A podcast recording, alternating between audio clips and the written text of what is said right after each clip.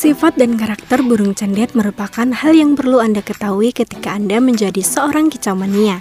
Apalagi burung cendet merupakan burung yang sangat digemari karena keindahan kicauannya yang beragam. Burung cendet memiliki volume yang maksimal dalam usia yang berbeda-beda, jadi Anda tidak perlu khawatir apabila burung cendet milik Anda memiliki volume yang kurang keras. Bisa Anda tunggu hingga waktunya tiba. Namun, ada juga yang memiliki karakter suara yang lemah, tetapi hal tersebut bukanlah sebuah kekurangan. Karena pasti ada kelebihan tersendiri oleh burung candet tersebut, seperti durasi kicauannya lama dan sebagainya. Burung candet juga memiliki kemampuan dengan berkicau secara lengkap, dengan speed yang rapat dan ngerol serta nembak.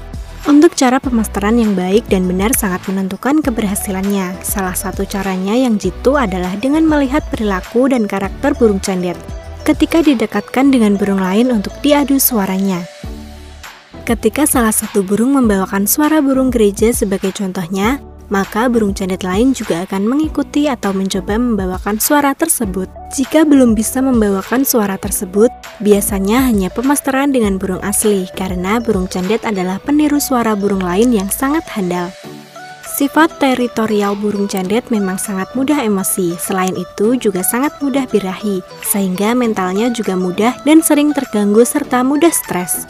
Ketiga faktor tersebut jika sedang tidak stabil dapat membuat burung cendet mengalami gangguan dan akhirnya stres atau macet bunyi.